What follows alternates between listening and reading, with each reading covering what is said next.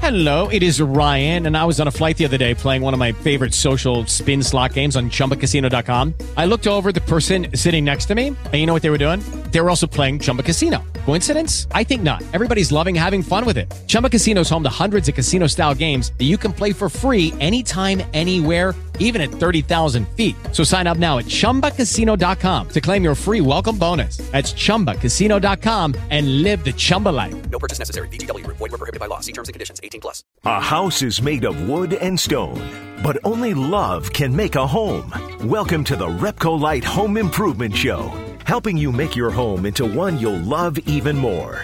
On News Radio Wood 1300 and 1069 FM. Well, good morning, everybody. Happy Saturday, Haley. Happy Saturday. Top of the morning to you, Top Dan. of the morning to me. I like that. You should toast me when you do that. yeah. That's that should be a new tradition for the show. I Let's get have toasted. something to toast. yeah. Just having me around is reason to toast. Fair enough. Anyway, on the show today, we've got all kinds of stuff. We're going to talk about drywall anchors. We're going to be talking about some things to consider when you're buying furniture, furniture shopping 101 stuff. We're going to be interviewing Lauren Figueroa, Mm-hmm. an interior designer who took a very small, cramped bathroom and made it into a much more usable space without changing The footprint of it at yeah, all. the literal footprint. So that's really interesting how she did that, and it might help people out there with a cramped space kind of think outside the box and maybe come up with some new solutions. But right now, we want to just get straight into it because that's what everybody wants right away on a Saturday morning, right? Straight to business. Get straight to business. but we want to talk about a question that came up because of your very first segment, Haley. yeah. The barn quilts. Uh, when we were talking about that and where that tradition comes from, we started asking the question well, why are barns red to begin with? Right. Where did that color come from? Right. And it's one of those interesting questions. There's a lot of things like that that we just accept. And when we think about, and normally it's parents who run into this, a child will Yeah. ask, why Yeah. is such and such happening? And then we realize how little we actually know. know. Right. We have no idea. I didn't know why barns were red in the first place. Now we know there were other colors white barns, Brown, brown, black. black, right, but largely red. Why red? Well, we checked the internet first off to, to see once if there are fun stories out there. And there are. There are. There's a couple of things where um, one idea is that barns are red to help cows find their way back from pasture. Yeah, it's too bad cows are colorblind. Yeah, er, that one doesn't work. Another really fun one is that red was meant to aggravate the bulls. Why? I have Why no do i- we want to aggravate them? I know that answer raises way more questions. uh, yeah. Yeah, the little I know about bulls is the less you do to aggravate them, the better. And can they see the red? Who knows? Right? So I think that one gets a er as well. My favorite one is it's the law. Look, Just straight and simple. Yeah. Make your barn red or you're going to jail. Yeah. That doesn't seem right either. So that's eh, as well. So we dug into what's the real reason behind it. And it turns out the real reason is not nearly as fun as the fake reasons. No, it's kind of boring, but very practical. And price conscious. Yes. Yes, that's what it really boils down to. so in the beginning, barns weren't generally painted at all. Farmers didn't have excess cash to put into paint. Mm-hmm. They got So the they- barn up, they got to do their own farming stuff, and they're just going to let it weather. Well, it turns out it weathered really poorly. Yeah, and so now that investment of paint is not looking so bad after right. all. As you're thinking about replacing your barn, the paint seems reasonable, and so that becomes the solution. Well, Right. there's no paint stores around. Exactly. No There's no Repcolite, no to Port go City to. paints. So they've got to make their own paint. So farmers come up with this concoction of boiled linseed oil. Yep, they'd combine it with milk and lime, and then that became a coating that was kind of an orange color. So we're Mm-hmm. not quite to the red barn yet. It was just a light orange, and that was from the linseed oil.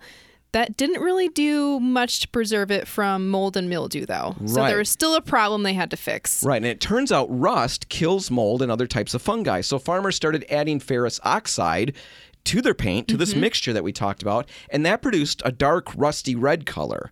So the addition of the rust helped kill mold. It was very inexpensive to produce, and a third benefit turned out to be that the barns absorbed more heat because of the darker color, and that actually made winters more endurable for the cows. Yeah, summers probably a little harder. Oh, but- summers were miserable. Oh, the cows hated the summers, but they loved those winters. Anyway, once paint started to be mass produced, it turns out the red pigments were still the cheapest, and so red barns persisted. And now, today, when we see red barns and, and we repaint barns red, what we're typically seeing is a brighter, cleaner red. It's not the red of tradition. And Yeah. we're really only doing it for tradition's sake. We're not doing it to save money so much anymore. No. All of those things are kind of out the window. It's more We just, associate barns with red, and now when we think of red, we think of bright red. Right. So we don't necessarily have to be painting them the super bright red. It's not necessarily traditional, but that's just what's in our head. Right. Yeah. The the original ones were probably rustier, darker in, in tone, and the the new brighter colors. The the problem that you can run into with Mm-hmm. these bright colors outside is that they can fade very quickly. Right. They're no longer the oxide pigments and the super bright colors. We're using synthetic pigments then, and those are typically associated with fading faster. So that's kind of where we try to steer people towards systems like Benjamin Moore's Gennex and Aura that are meant to be a color lock system. They're going to fade a lot slower. Right. So if you're painting a barn, and not everybody's doing that, but we still have people doing that, but painting your home, painting anything outside, a front door, Right. use paint, especially when you're going to a bright, clean color. Always ask about that in the store, about getting the best paint and colorant system that will preserve that color as long as possible. Because you don't want to go through the work. It's still an investment. Right. That's an investment. It's a lot of time. You want the color to look the way you want it to look for as long as possible. Exactly. All right, we're going to take a break, and when we come back, we're going to be on the phone with Lauren Figueroa talking about that bathroom remodel. Yeah, Lauren's an interior designer in the area, and she takes a really cramped bathroom in a historic home and makes it feel much more spacious. Right, and if you want to, head to repcolite.com right now and check out the show notes for this episode, and you can see pictures of what Lauren did. That's going to make the next segment even more interesting. Definitely. All right, we'll be back in just a minute. Stay tuned.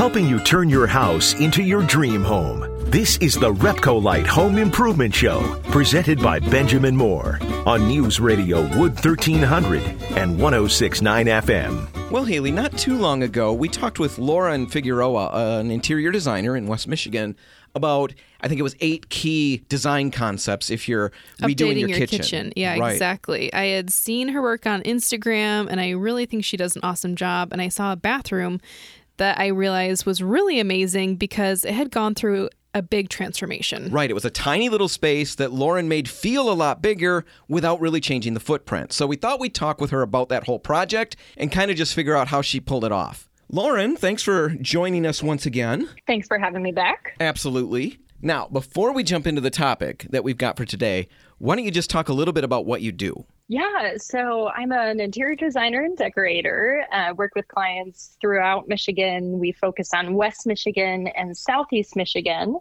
And um, we'll work with clients um, from anything from, you know, a one hour virtual consultation or a single day power session on up to partnering with them through a major renovation or helping them furnish out a house. Awesome. I like that power session. Yeah, That's those a have been good very name. fun. well, we wanted to talk to you about a bathroom project that you posted on your blog. You took, you know, a cramped bathroom, which is a common problem, into something that felt mm. way more spacious. So I guess, you know, describe the before for us. Sure. So this was a project um, in a historic home. So um, the the neighborhood is Alger Heights in Grand Rapids. It's known for like teeny tiny, awesome Yeah. little bungalow houses. Um, so this was the only bathroom in the house. Uh, when you walked in, it had sort of like this stick-on gray tile, um, a pedestal sink, which is a fun look, but not if it's your only Right. area, your only counter space in the bathroom. Um, and then it had this sort of like old beadboard on the walls, which really chopped up the walls. And then right when you walked into the bathroom, so the door swing open to the left. And then on your right, there was a closet door that if you open that at the wrong time, you could have a major collision. Oh. so Yeah. it was just very cramped and tiny and not a great use of space. Well, I don't think that's uncommon. You know, these spaces have evolved a lot over time, and I'm mm-hmm. sure things have been mm-hmm. added or taken away. And so simplifying it can be a little bit tricky, and especially when you've got a cramped bathroom, you know, how do you get more square footage without adding square footage? And you kind of did that here, which I love. I think it's really just a matter of sort of rethinking the overall footprint. So, like in this space, we knew we needed to do something with the entrance because you walked in and just felt like you were walking into this tiny little hallway. Um, and so, you know, we had the pedestal sink, which had no storage in it, but then we had this like tall, huge um, linen closet next to it, which just felt like a monster. So we were like, Yeah. how can we maybe shift our storage to like a longer vanity, some open shelving, and, you know, um, just More things efficient that storage. visually feel bigger, even though the footprint is not bigger. So you yanked out the linen co- closet, you installed this bigger vanity, and you, the how how did the homeowner feel about that? Because sometimes it's hard to let go of that storage that we see for the image of maybe what somebody is describing is gonna, you know, the reality that will take place. Was it an easy switch for them, or did you have to really sell them on it? Yeah, you know, this client was so fabulous to work with. She's um she's a software designer and super creative and like very open to just like new ideas. So in this case it was not a hard sell. Um I think there are situations in which yes, we we need to talk them through it a little bit, but um we always do like if there's cabinetry involved, we always do sort of a mock-up of the cabinetry Mhm. um, in SketchUp or in whatever the cabinetry company uses. And that's a really great visual for people to see, like, okay, I'm losing that storage, but that is a massive vanity compared to what I had. Um, so those little visuals um, along the design process are a really great aid to helping people see the potential. Definitely. I think it's difficult for a lot of people to visualize, and especially when we think of storage, right? Well, that's mm-hmm. storage. We get stuck on that. And mm-hmm. even if it's not efficient storage, we still hold on to it as, no, I need that. I might need that. You think you need it. right. Yeah. So, mm-hmm. what else did you bring into this? I mean, you talked about the beadboard. I think that you removed that entirely, right? We did, yep. So we removed the beadboard. Um, if you look at the before photos, it was like a white beadboard on the bottom half and like a baby blue on the top. Okay. So we, Mhm. we got rid of that. We did a nice light color on the walls. Um, and then for the floor, we actually, so I mentioned it's it's an older home, so we brought in penny tile, which is sort of a nod to that like historic element, but we did it in black.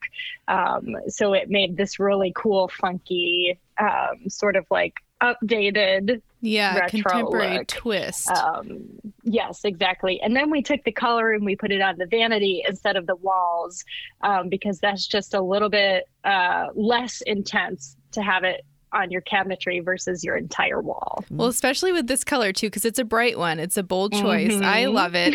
How did you land on this, you know, bright teal as the vanity color? Yeah, well, you know, this color showed up again and again in my client's inspiration photos that she showed me. Um, and it actually ended up on her master bedroom walls too. Oh, nice. So, well, that's awesome. Um, yeah, so so I really do lean, especially for color. I lean on the client's inspo images just uh, because color is such a personal thing. Um, like in my house, the colors are so like muddy and neutral, and that's really peaceful for me. But she Mhm. like she had this bright inspiration photos, yellow appliances, like just really fun and playful. Um, so I like to honor the client's sort of style and personality in choosing the colors. Well, I really like the color on the vanity because it's not normally where you'd see a color like this. So it's a really Yeah. unusual application of the color. It really makes the color work. And then, like you said, though, you don't have to have the entire room bathed in it. right. You know, you've just got this small element, but it really still works. Now, I want to go back to a couple things: the beadboard and the the tile. I guess the tile quickly. I just loved that because Haley and I were talking about it ahead of this interview.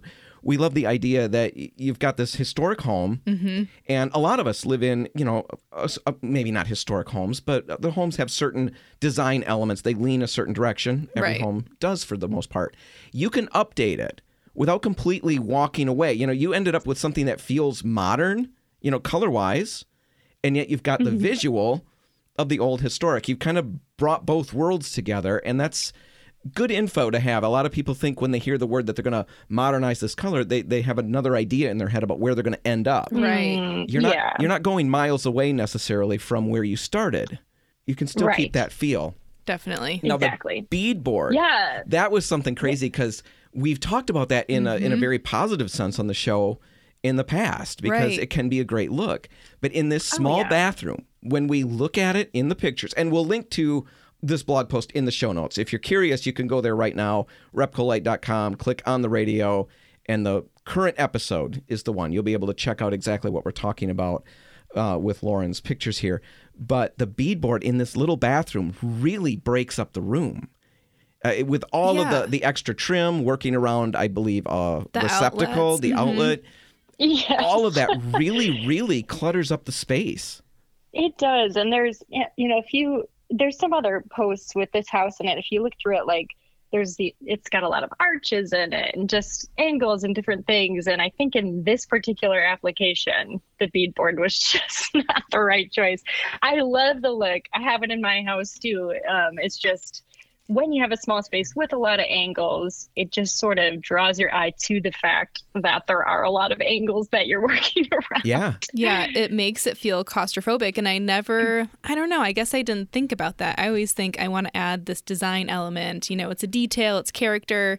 Let's put up some wainscoting or beadboard. But looking at the before and after here, I can tell the impact that it really closed it in. For me, it was really interesting because I've got a bathroom almost not uh, identical to this, but I've got the little nooks. It's a small bathroom. It's mm-hmm. very. It reminds me of it. It's got beadboard up now, and mm-hmm. I was. I'm in the process of redoing it, and I was going to leave the beadboard and paint it because I've lived with it. I didn't even mm-hmm. notice all of these things until I'm looking at them in this picture. And all these little things are jumping out to me. And and I talked to Haley about it and I said, look in the corners on these pictures where they've got extra trim in the corners for this beadboard. And it mm-hmm. just really detracts from the look. And I said, mine aren't like that. Remember? I was Right. going on and on nonstop do. like I do. I got home last night. Mine does. Oh, I'm blind to it all. Oh my gosh. And when I see what you achieved with just a smooth, solid, you know, a, a neutral color on the walls, no beadboard, that's what I'm going towards. It, it really changed could my help. mind on it. So, what about in the last little bit? Uh, there, there's a number of other design elements that you brought into this. We thought the mirror, for example, just that little change mm.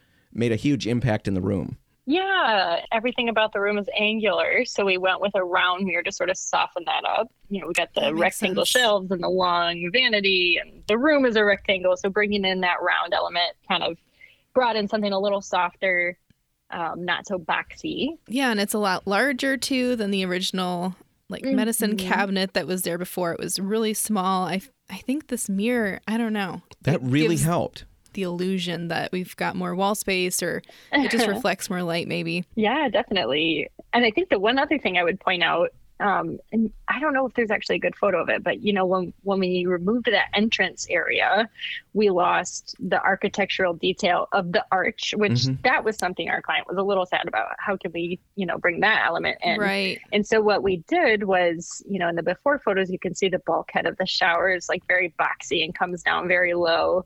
And so we raised the ceiling in there, but then we um, the the sort of surround to the shower, we arched that out to bring that Oh. element in. Um, so that's another way you can sort of like pay respects to the history of your home. You know, if you're removing something that's historic or you know noted of that time, bring it in in a different way that serves you better. It really does. And it also kind of reinforces for me the point that consulting a designer, somebody who does this on a regular basis, is a really good step Yes. because not a lot of us are going to just come up with this on the fly. And Lauren, if our listeners do want to get in touch with you, hire you for a project, talk to you, how's the best way for them to get in touch? Yeah, um, our website's the best way. So that's lfdesigns.co. Um, then we're on Instagram as well, and it's the same handle, lfdesigns.co. Perfect. Well, Lauren, thanks for speaking with us today. We really appreciate it. Yeah, thanks so much for having me. It was great. All right, we're going to take a break. And when we come back, we're going to be talking about drywall anchors. And we'll air our dirty laundry, our argument, Our on debate. air. our debate. That's all coming up next. Stay tuned.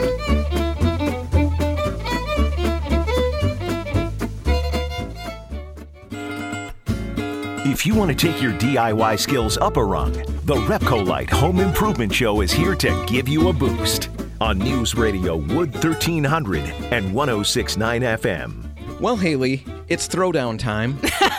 You make it sound so I know. extreme. I know. I talked about that at the end of last segment that we had an argument slash disagreement slash discussion about drywall anchors. we had a discussion because Yeah. we had different experiences. We did. And you found out you were wrong. I did. I did. I found out I was wrong, or at least I had to rethink my opinion. Drywall anchors. Who would think you're even having a discussion that that you care that much So about? much about? Yeah, with drywall anchors. I Well, to, you just couldn't believe what I had done with them. I think you were in shock that Right. I had hung up bookshelves without drilling into a stud. I don't know why though. That is my mentality. Yes, if I'm hanging something heavy, and I think you'll agree, if we can mount it, secure it into a stud, that's the way to go. Absolutely. Absolutely. But that's not always possible. Right, because I wanted to center it in a specific way and line up the I brackets. still can't wrap my brain around that concept. You're busy worried about how it looks.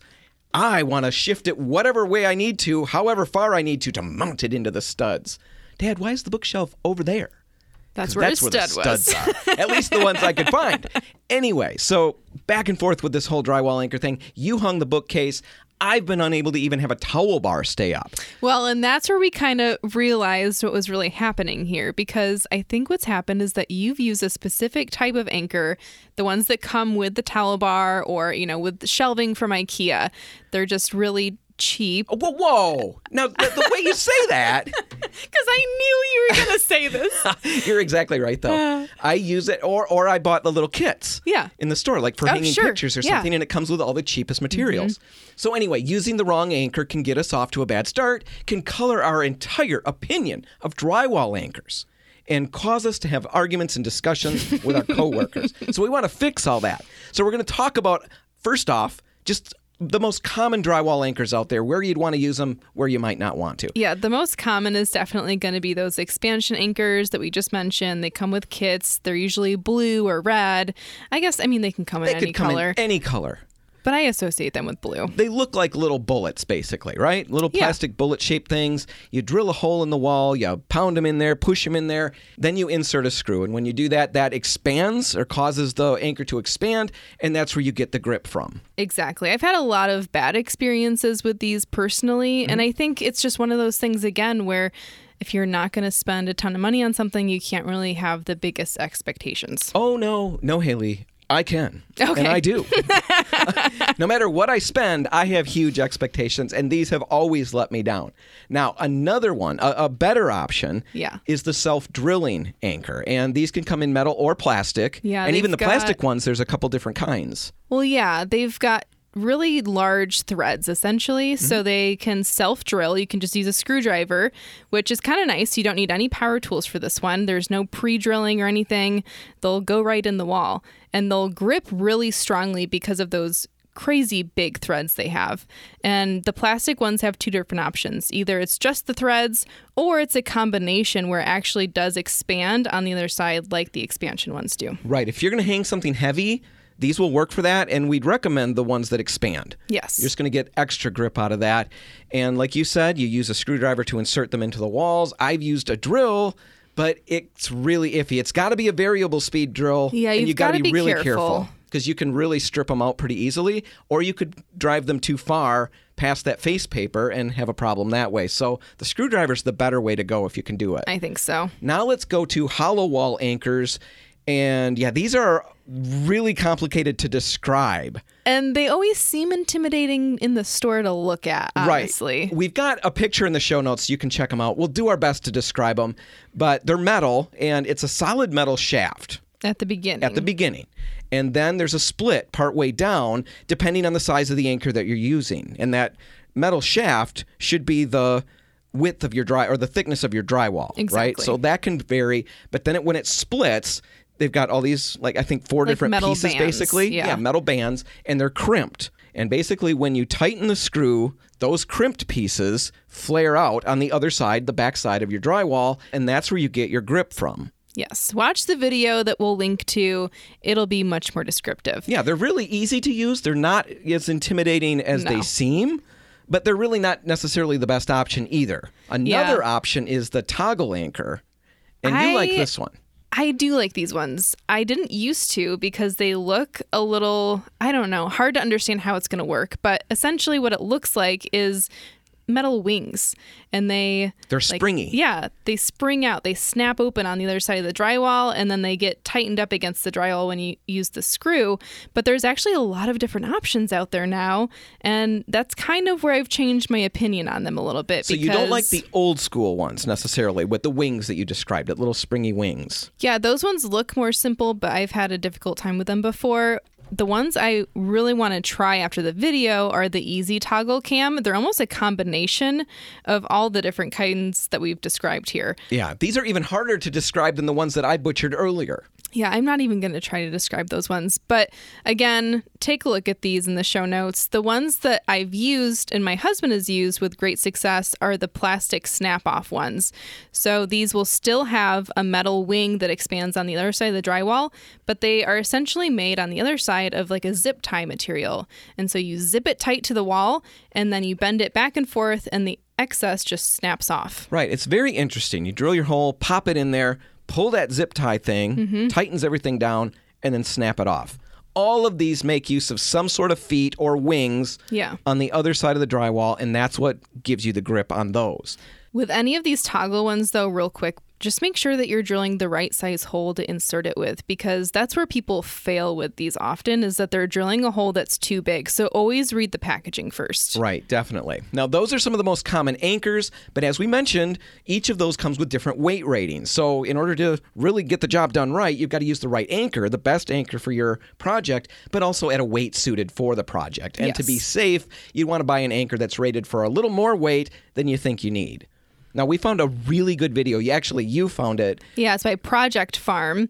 And you said you've seen other videos by him. Yeah, he I think does he a- does a really good job. Really good job. And he put all of these different anchors to the test. We're not going to painstakingly go through it. We've got a link to the video in the show notes. It's interesting to watch. Yes, It's it not a boring video at all. It's like Mythbusters. It is. He tests all of the anchors we talked about and he puts them in a piece of drywall that's a half inch thick. And then he applies consistent pounds of vertical force, basically simulating a shelf or something like that. yeah. And he does that, measuring that weight until they pop out of the wall or fail. wow, rip out of the wall. It's Rip out of the wall. It's dramatic looking. it's pretty fun. and there's a lot of different replays of the video, right? When it's Yeah. popping out and di- damaging stuff.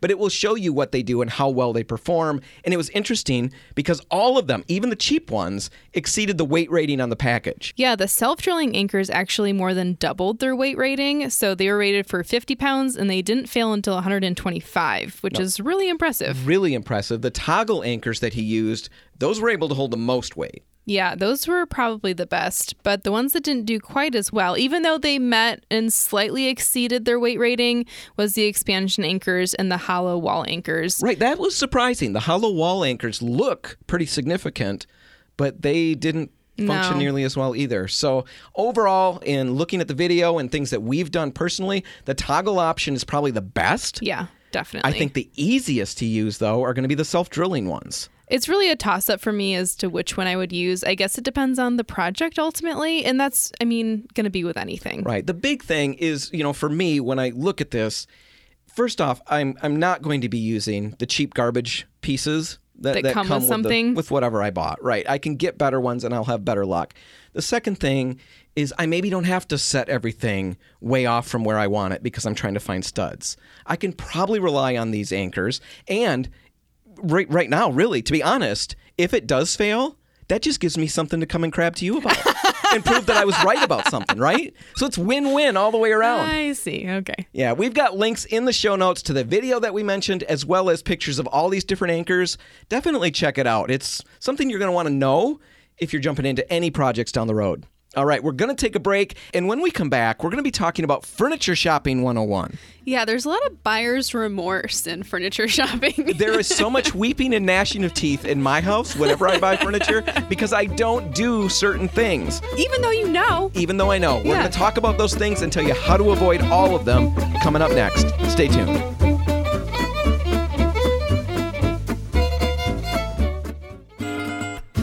If you want to take your DIY skills up a rung, the Repcolite Home Improvement Show is here to give you a boost on News Radio Wood 1300 and 1069 FM.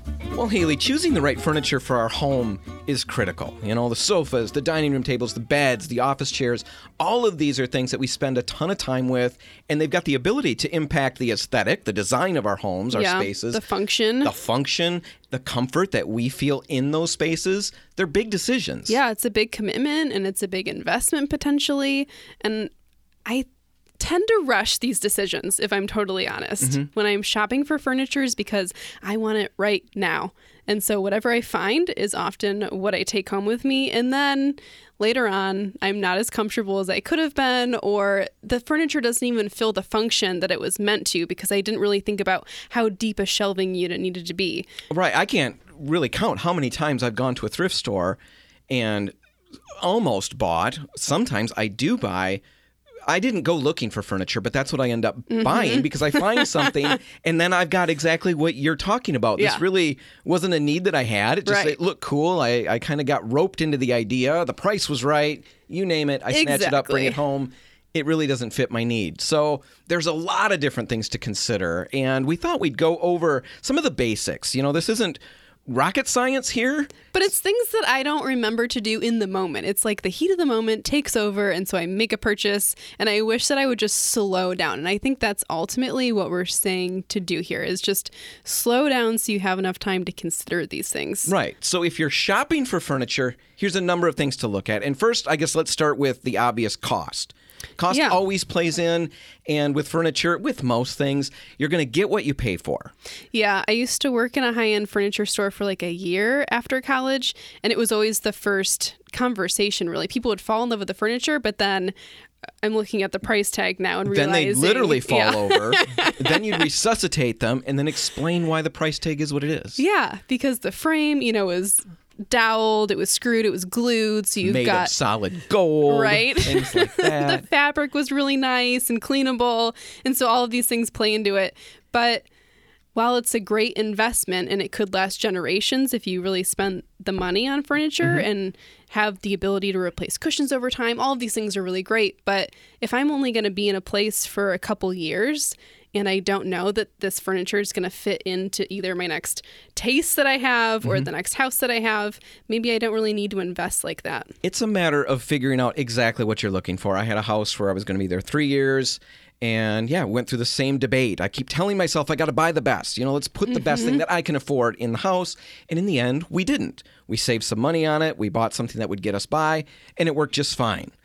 But you do need to understand that you're getting what you pay for. So set those expectations where they should be, Yeah. and you'll be all right. But even within each price bracket, I think there are things for us to consider, right? And the Right. first one that we talked about was size, because you talked to a person that worked in the furniture industry and they said the biggest problem is that people don't measure doorways or stairwells against the piece of furniture they're buying, so they can't even get it in the house or into Right. the room that Or they're it's a- trying to buy it for. Right. It's a huge struggle to get it up a stairway or something like that. So the recommendation was measure, measure, measure. You know, bring the measurements with you. Measure your room. Mm-hmm. Measure the area where the piece is going to go. If you've got a stairway, measure all of those things to figure out if it's going to be able to be smoothly hauled in. You have to remember walking space too. I mean, it's not just the space that you have, but taking into consideration that you should ideally have around 30 inches around furniture so that you can walk easily through the room. Right. And if you have a sofa and a coffee table, what were you saying? 14 to 18 inches? Yeah, so like space 16 between? inches. Right, something like that. So it's easy to use. All of those things are key. Another thing that people miss out, I messed up on this. We went to look at chairs for the living room, and we're looking in a huge warehouse. Yeah. You know, a great big place full of big furniture, and it makes everything look a little smaller. Right, yeah, because it's not the scale of a Right. home. You don't have that scale, that idea. So we picked out chairs, so excited, and they deliver them a few days later. And I come home from work and find these things have now taken up space in my living room. And they basically look like they filled half of the living room. Yikes. When I measured it, it literally was a quarter of the living room they filled up. wow. Yeah, I'm not exaggerating. They were so huge. It was a narrow, long room, and they filled up one entire end of that room. They were so big. I never would have dreamed that looking at them in the store. Right. So measure them. And then another great thing to do is come home before you've made the purchase and tape off that area on the floor or mark it off in one way or another so you can get a visual that will help you understand how they're going to fit into your space and if that's the right size for what you're looking for. Yeah, find the furniture, then go back home and make sure it's going to work. Don't just measure and then assume that it's going to work once you're there. Right, because the visual impact, that's another thing to consider when we're talking about size. How much uh, of a statement do you want your furniture to make? Now, sometimes we want the furniture to make a statement. Right. My furniture was screaming. in Yeah, room. Well, because you said it was red too. It was red. It just, yeah, it owned the room. Yeah. You know, we forgot there even was a living room. There was just the place where the chairs are. Yeah, I mean, if you're trying to add height to a room, you know, considering a wingback chair or something like that, or if you're trying to make it really open, finding something with a low back is going to make sense. So, size has a lot of different facets. Right. Just pay attention to that part of things. Now, comfort. I would say that would be the, another thing that we need to consider. And it's the most obvious, too. Like, of course, I'm going to buy something comfortable. Right, it is obvious, and yet I think you know a lot of us will go and we'll test all these things out. Right, Mm-hmm. we'll we'll lay on the couch, we'll sit on them. I don't know if I'm unique in this situation, but I have comfort and price Yeah. battle in my head, and I will tend to tell myself. So, so I'll find a couch, let's Sure. say, that's a great sale price. Yeah. and the color looks great, and I sit on it, and I'm not wowed. But Mm-hmm. what my brain starts to tell me is just give it some time. Yeah, you'll break it in. You'll grow to love this. You know, your legs will grow. They'll evolve a little further. They'll your feet will be able to touch the floor, right? Yeah, that's super important. I think there's a lot of oversized furniture out there. And when our feet don't touch the ground when we're sitting at a couch, it makes it so that we're actually putting a lot of stress on our back. And it's something that we don't think about very often. Right, but it's not going to change. You know, that feeling Mm-hmm. of not being comfortable in that couch or in that chair or whatever, you're not going to generally speaking get used to it over time. Right. It's probably just going to get worse. It's probably just giving you that warning sign right there that the price may be right, all of it may be perfect, but if it doesn't feel good, you're going to regret that. We've bought, we've all talked to people. We've, in fact, I've been that person that's bought something. Oh, yeah. that I thought I would grow to love over time Totally. the price was great, it looked right. always hated it. Yeah, I've done the aesthetic over comfort a lot. Yeah, so make sure you're paying attention to that. Make sure everybody who's going to be using that particular item Well, does test a- it out a little bit. There's a story. Um, George Nelson, he was the one that designed the Nelson bench, and it's in a lot of museums now and waiting rooms, hallways. But he actually designed it to be uncomfortable. His He designed it to be uncomfortable. Yes, he didn't want people lingering in his office, so he designed a bench he thought would be uncomfortable, so people would sit down, not really want to stay, and they would leave. Well, that's what you get with that. I like that idea. Yeah. You know, it's a way to move people Right? right on through. but we end up inadvertently doing that in our own spaces. I- And I think of dining room tables. Oh, yeah. You know, we pick a table, but how much time really goes into the thought about the chairs and how comfortable they are? You just mentioned that one architect, George Nelson, Frank Lloyd Wright. uh, We've talked about him on the show multiple times and that was one of his things the kitchen table is a place where we sit and we relax and we interact with friends and family it's critical that the chairs allow for that it's Mm-hmm. yeah, not just mine about are the not table comfortable, and I don't like to spend time there. Right. So all of that needs to be considered. Kick that around in your mind as you're making this decision. So, size, comfort, all of those things. How about looking at the piece in your own lighting? You know, we talk about that with paint colors all the time. Don't pick your paint in the store, bring some chips home, brush the paint out, look at it in your lighting. I would assume the same thing's true with furniture. Definitely. We should always ask if there is a sample available to take home before we make the purchase because color changes so much depending on light. And then save the paint color choosing for the end. Because if you're both buying furniture and painting a room, you have way more paint color options than you do for furniture. So make sure you find the right furniture color and then we can adjust the paint color for you. You don't have to get, you know, put in a box because you chose this paint color and now you've got to try to match the furniture. That is so frustrating. A lot of people do that. They decorate out of order. Mm-hmm. A lot of times start with paint. Paint should be one of the last things. Get the other things first carpet, furniture, window treatments, countertops, all of that stuff first. Then you get your paint last. All right, that's all the time we've got. We're going to have to wrap it up. If you want to catch this one again, you can find it online at repcolite.com. And while you're there, make sure you subscribe to the podcast, and you'll never miss another episode. There'll be no more weeping because you slept in too late on Saturday. You'll just get it whenever you get it. There's no crying in radio. There's no crying in radio if you're subscribed to the podcast. All right, whatever you do today, make sure paint's a part of it. The Repco Repcolite and Port City paint stores are open until 3, waiting to help. I'm Dan Hanson. and I'm Healy Johnson. Thanks for listening.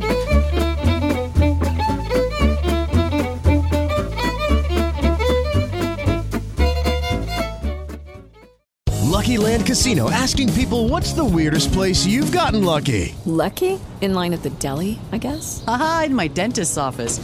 More than once, actually. Do I have to say? Yes, you do. In the car before my kids' PTA meeting. Really? Yes. Excuse me, what's the weirdest place you've gotten lucky? I never win and tell. Well, there you have it. You can get lucky anywhere playing at LuckyLandSlots.com. Play for free right now. Are you feeling lucky? No purchase necessary. Void where prohibited by law. 18 plus. Terms and conditions apply. See website for details.